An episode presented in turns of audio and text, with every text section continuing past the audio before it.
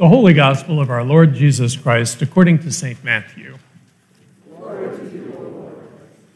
In those days, John the Baptist appeared in the wilderness of Judea, proclaiming, Repent, for the kingdom of heaven has come near.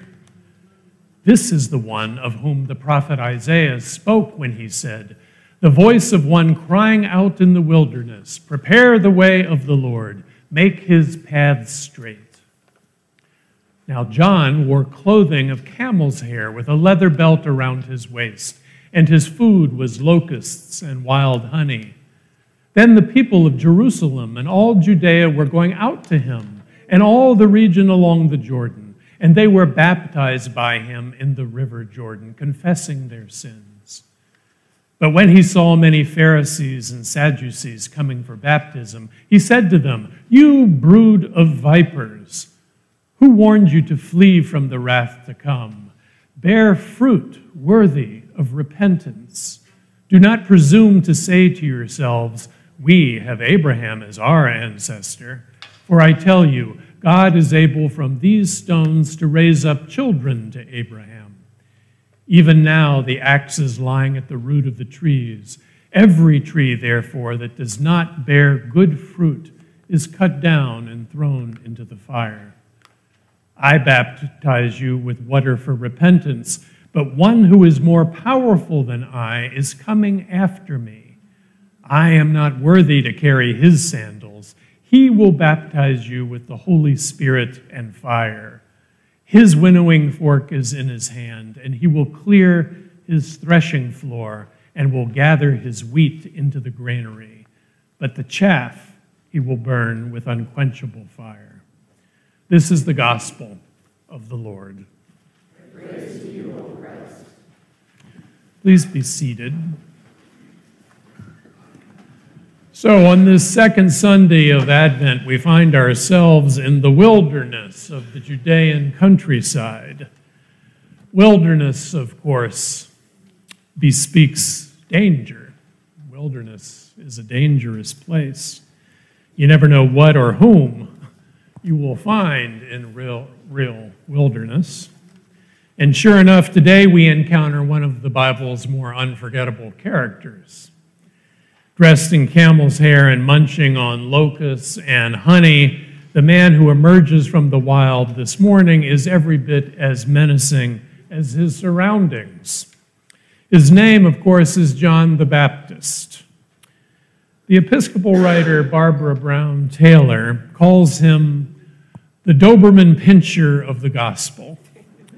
She gives him this moniker because it seems as if John wants nothing more than to sink his teeth into us, shake our souls around, and scare the living daylights out of us. The kingdom of heaven is drawing near, John shouts. You had better be ready. Repent. Repent. Repentance is one of those words, unfortunately, that carries with it a lot of negative baggage. Too many of us think that to repent means to beat ourselves up over our failures and mistakes, and that God will not love us unless we do. But that is not, I'm here to say, what repentance is about. The word repent comes from the Greek word metanoia which means simply to turn around. To repent is to reorient oneself, to acknowledge that we may be going in the wrong direction, and to find one's bearings. Repentance is not so much about guilt and shame as it is about turning toward God and asking God for his help in reclaiming the good, the true, and the beautiful in our lives and saving us from the array of self destructive habits and practices and idols to which we too often succumb. As the Franciscan writer Richard Rohr puts it, most of us, when we were young, were taught that God would love us only if and when we change. In fact, that has it backwards. God loves us so that we can change. What empowers change, what makes us desirous of change, is the experience of love. It is that inherent experience of love that becomes the engine of change. End quote. Now, those of us who have fallen deeply in love with another person know what Rohr means. When you first feel yourself drawn to another person in love, suddenly the most important thing in the world is to become a better person for that other. Not only do you want to look your best and be at your most charming, but more profoundly, you want to share all that you value with this other person your friends, your family, your treasure, your hopes, your dreams. To be in love is to find oneself in the grip of a longing to become worthy of the other's love, to better oneself for the sake of the other. Genuine love always provokes change towards the good. To repent, in this sense, is preparation for love. To repent is thus not about dwelling in guilt so much as it is to acknowledge as honestly as we can all of the things the vanities, anxieties, compulsions, addictions, self absorptions, disordered affections, and the like that are keeping us from being our very best selves for God and for each other. To repent is to name these broken parts of ourselves and to ask God's help in clearing them from the landscape of our lives so that we might align ourselves more closely with His will for us. Such repentance, as today's gospel reminds us, is not just reserved for Lent. It is also one of the central tasks of Advent. It's the purple part, not the blue part as we patiently await the coming of God into the world, we first have to ask whether we're really ready for his arrival. Borrowing a phrase from the prophet Isaiah, John the Baptist urges us to prepare the way of the Lord, one of the great arias from Handel's Messiah. Just as the exiled people of Israel long ago were told to clear a path for God, to make a way where there appeared to be no way, John tells us likewise to make room for God's arrival, to remove the obstacles and impediments, to clear out the old animosities and grievances, to cut back the weeds of doubt and greed, to open ourselves to God's desire for a new world, a new world in which all of God's creatures can flourish. So, how do we know when we're prepared? How do we know when, that our repentance is genuine? Anticipating a major theme of Jesus' ministry, John the Baptist tells us that the mark of true repentance is fruitfulness. Eh, or, as he puts it, bearing fruit worthy of repentance. Now, this is an important point that I'm afraid many Christians miss about the life of faith. The mark of a faithful life is not so much about achieving personal happiness, as our secular culture teaches, or even as our Declaration of Independence teaches. The mark of a faithful life is bearing fruit. To be fruitful is to acknowledge that God has blessed each one of us with certain gifts, be they talents, skills, passions, opportunities, relationships, experiences, or whatever. And the question then becomes how are we going to honor and make the most of these gifts we've been given, not merely for our own satisfaction, but for the common good, for building up God's kingdom? To be fruitful in our faith is to recognize that we are each a part of God's larger project of renewing the cosmos, and that our role is to cultivate, grow, and use the various fruits we've been given toward the betterment of God's whole creation.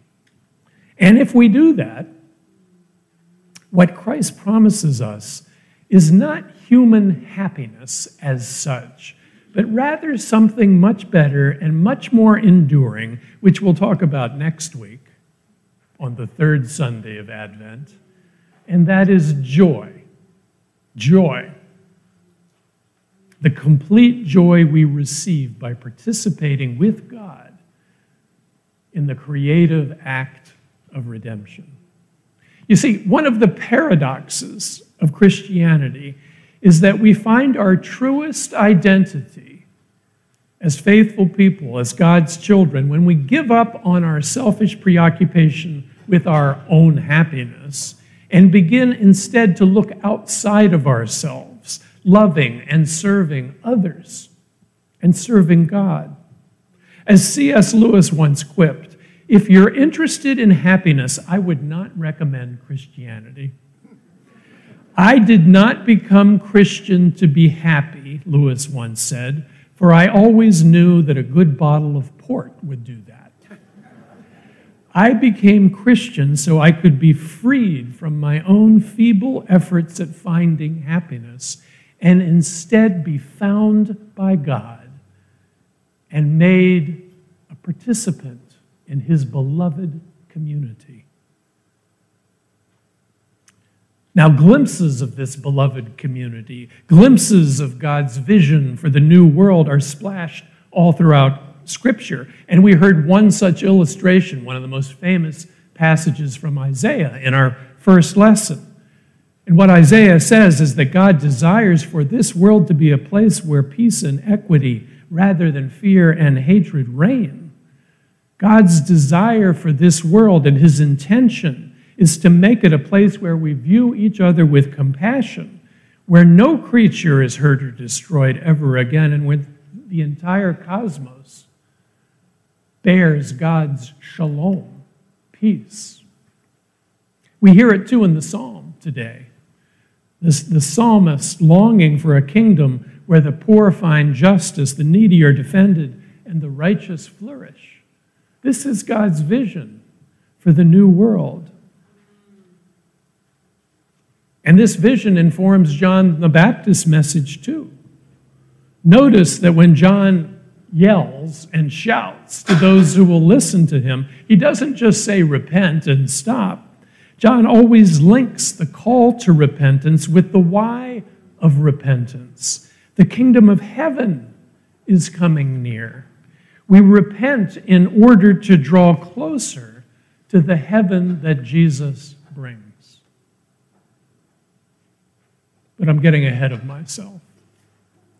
Long before we get to the kingdom of heaven, long before we get to the redemption of the cosmos, long even before the arrival of the angel Gabriel, first, first, as John the Baptist insists, we must ready ourselves and prepare the way for the extraordinary mystery of God becoming human that awaits us on Christmas morn.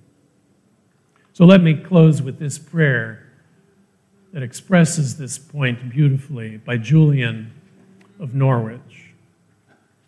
Lord, let not our souls be busy inns that have no room for thee or thine, but quiet homes of prayer and praise, where thou mayest find fit company where the needful cares of life are wisely ordered and put away, and wide, sweet spaces kept for thee, where holy thoughts pass up and down, and fervent longings watch and wait thy coming.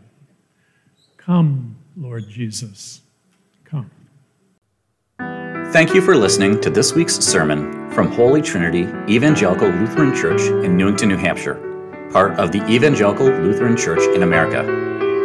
You can find us at hteLC.com, and don't forget, you are loved.